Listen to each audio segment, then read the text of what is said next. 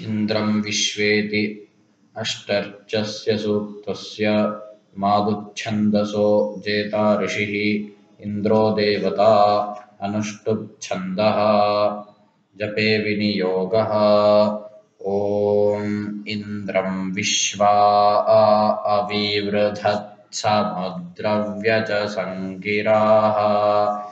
रथीतवं रथीनां वाजानां सत्पतिं पतिम् सख्येत इन्द्रवाजिनो माभेमशवसस्पते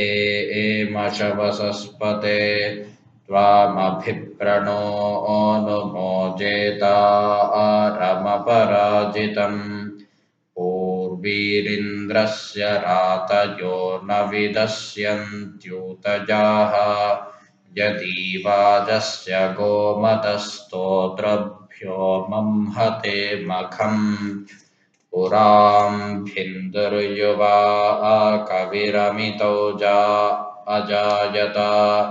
इन्द्रो विश्वस्य कर्मणो धर्ता वज्रीपुरुष्टुतः।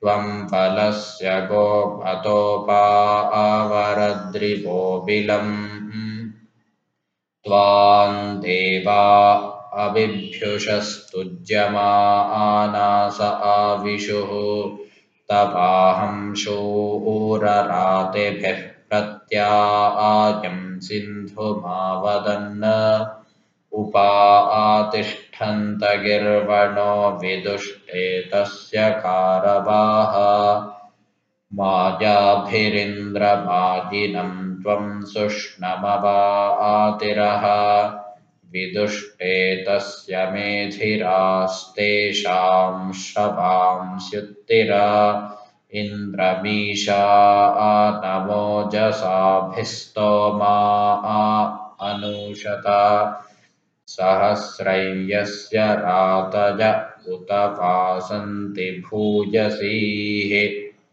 ॐ